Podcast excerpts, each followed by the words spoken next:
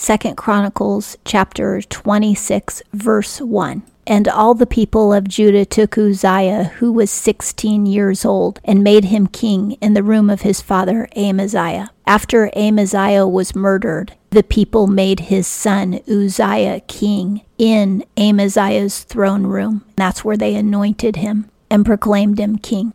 2. He built Elath and restored it to Judah. He rebuilt it as a city of Judah. After that, the king slept with his fathers meaning after his father died, he built Elath. 3. 16 years old was Uzziah when he began to reign, and he reigned fifty and two years in Jerusalem, and his mother's name was Jecoliah of Jerusalem. 4. And he did that which was right in the eyes of the Lord, according to all that his father Amaziah had done. 5. And he set himself to seek God in the days of Zechariah, who had understanding in the vision of God. As long as he sought the Lord, God made him to prosper. Zechariah was already dead, but the Bible is telling us that when Zechariah was alive, that was when the boy Uzziah started seeking the Lord. He was seeking the Lord before he was king, which is really beautiful, isn't it? 6 And he went forth and warred against the Philistines, and broke down the wall of Gath, and the wall of Jabneh, and the wall of Ashdod, and he built cities in the country of Ashdod, and among the Philistines. He was able to drive pagans out because he obeyed the Lord. And you and I can get deliverance from demonic forces when we obey the Lord. Jesus will come and deliver us, just like he delivered Uzziah from the enemy. Gath is the ancient town that Goliath was from. It's a town where there were a family of giants, all related to Goliath. And he took that town and tore the wall down. That had to be a huge wall because giants made it. And he also tore down the wall of Ashdod, which would be pretty much a different name for Ashtoreth. And he built up cities that were in the Philistine area for the tribe of Judah. 7. And God helped him against the Philistines, and against the Arabians that dwell in Gur Baal, and the Maonim. Maonim is another tribe of people who were pagans. 8. And the Ammonites gave gifts to Uzziah, meaning that the pagan Ammonites who were his cousins were paying him tribute, showing him that they were submissive to his nation and his name spread abroad even to the entrance of Egypt, for he waxed exceeding strong. This is all because of faith and obedience. Our main focus in life should be obeying the Lord and believing Him. God will take care of the rest. That doesn't mean that we'll be rich and famous, but we won't have anything to fear. We'll have a reputation of faith, and people will come to us and ask us to pray for them. This is what happens when you live a life of faith, and it's a beautiful life, a life of peace, a life of being kind to your neighbor and receiving the blessings of God. 9. Moreover, Uzziah built towers in Jerusalem, at the corner gate, and at the valley gate, and at the turning, and fortified them. The Israelites gave a name to every gate. They had the sheep gate, the horse gate. Here they have the valley gate. These gates were named after what typically went on at that gate or that entrance. So the horse gate is probably where the horses came in and were taken care of. The sheep gate would be where the sheep were let in there's another gate that was a gate of refuse and waste, and that was where the waste products were thrown out. The valley gate would be the gate that leads to the valley south of the temple area, which I believe is the valley of Hinnom. 10. And he built towers in the wilderness and hewed out many cisterns. Those are wells. So he is making the land of Judah very user friendly for the people who live there for he had much cattle in the lowland also, and in the tableland, and he had husbandmen and vine dressers in the mountains and in the fruitful fields, for he loved husbandry. Husbandry is owning a vineyard, and he loved owning a vineyard. He had fruitful fields, he had cattle in the lowlands and in the flat but higher zones. God was making him fruitful with food as well as having a peaceful life because he honored the Lord. 11. Moreover, Uzziah had an army of fighting men that went out to war by bands, according to the number of their reckoning, made by Jeiel the scribe and Maaseiah the officer, under the hand of Hananiah, one of the king's captains. He had a roving army as well that went out and probably fought the pagans whenever need be. 12. The whole number of the heads of fathers' houses, even the mighty men of valor, was 2,600. He had 2,600 warriors. 13. And under their hand was a trained army, 300,000 and 7,500, that made war with mighty power to help the king against the enemy. Under all of those 2,600 warriors, like officers, he had another 375,000 warriors under them.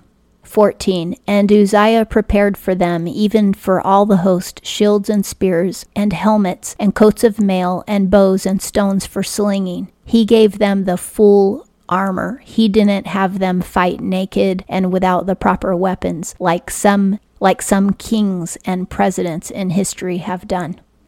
15. And he made in Jerusalem engines invented by skilful men to be on the towers and upon the corners, wherewith to shoot arrows and great stones. He invented machines that would shoot stones and arrows off of the corners of the towers.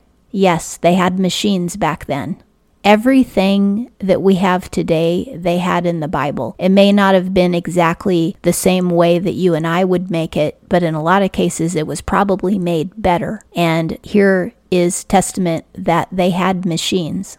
And his name spread far abroad, for he was marvelously helped till he was strong. Who was he helped by? Of course, he was helped by God.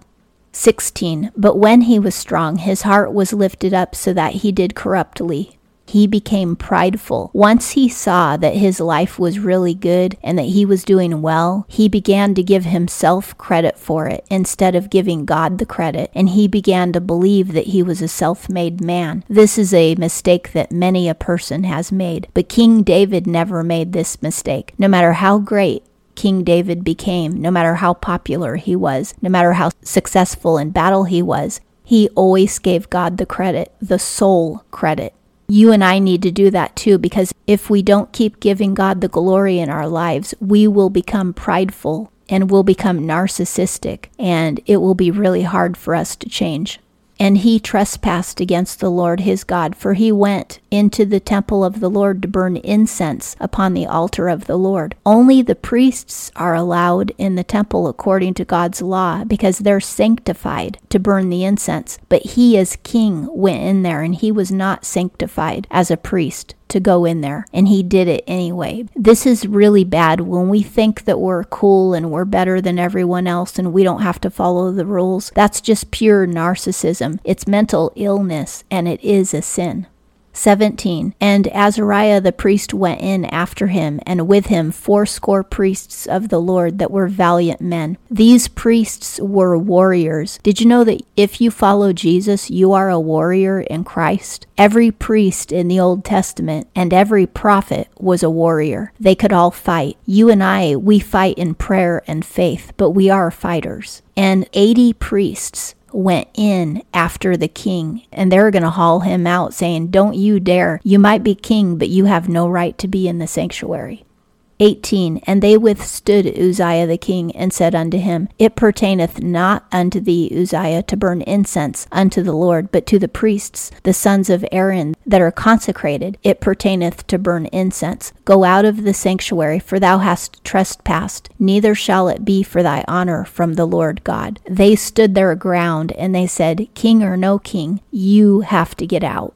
19. Then Uzziah was wroth, meaning angry, and he had a censer in his hand to burn incense. Remember in the Old Testament when Aaron's two sons took a censer and they tried to be hip and cool with it, and they tried to burn incense that they weren't supposed to burn, and the Lord consumed them with fire and killed them instantly. But here he's going to have more mercy on Uzziah. And while he was angry, wroth with the priests, the leprosy broke forth in his forehead before the priests in the house of the Lord beside the altar of incense. just as he was getting angry and feeling that the priests had not reverenced him when it was he who wasn't reverencing the Lord, the Lord instantly gave him leprosy. 20 And Azariah the chief priest and all the priests looked upon him, and behold, he was leprous in his forehead. And they thrust him out quickly from thence. Yea, himself made haste also to go out, because the Lord had smitten him.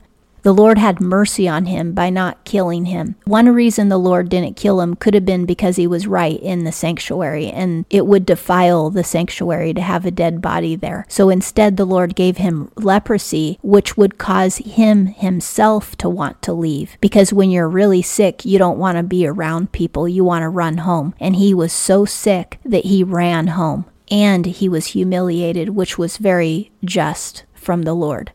21 And Uzziah the king was a leper unto the day of his death, and dwelt in a house set apart, being a leper, for he was cut off from the house of the Lord. And Jotham his son was over the king's house, judging the people of the land. Uzziah, because of his leprosy, he was too humiliated and too sick to even stand as judge before the people. And he had to be separated from them as well because of his leprosy. So he lived as a hermit for the rest of his life after having so much pride that he wanted to pretend he was priest in the temple. He became a hermit, literally, and his own son had to stand and judge the people even though he was king. And you know, judging means settling disputes. 22. Now the rest of the acts of Uzziah, first and last, did Isaiah the prophet, the son of Amos, write. When we get to the book of Isaiah, we're going to learn more about Uzziah, who was king during part of Isaiah's life. This is a neat thing about the prophets. When we get to them very quickly here, we'll learn more about each king because each of these prophets served one of the kings. 23. So Uzziah slept with his fathers, meaning he died, and they buried him with his fathers in the field of burial which belonged to the kings, for they said, He is a leper. And Jotham his son reigned in his stead. Because he died with leprosy, they wouldn't bury him in the sepulchre of the kings. They didn't want to pollute the sepulchre. So they instead buried him in a field that the kings owned. That way he was still on king's property, but he wouldn't defile any other place or bodies. And Jotham, his son, became king. And that shows us that no matter how great we serve the Lord, we're not better than other people, and we're not better than God's law. Sadly, there's a lot of Christian leaders who think that they're better than God's law because they are famous and popular and rich. And then they get into all kinds of trouble because they decide that they're better than the law. None of us are ever going to be better than God's law. We always have to obey it to the end. And Jesus himself said, I came not to abolish the law, but to fulfill it. And Jesus in me will fulfill the law. So when he's alive in me, my life should be a life of obedience. And that concludes Second Chronicles chapter 26.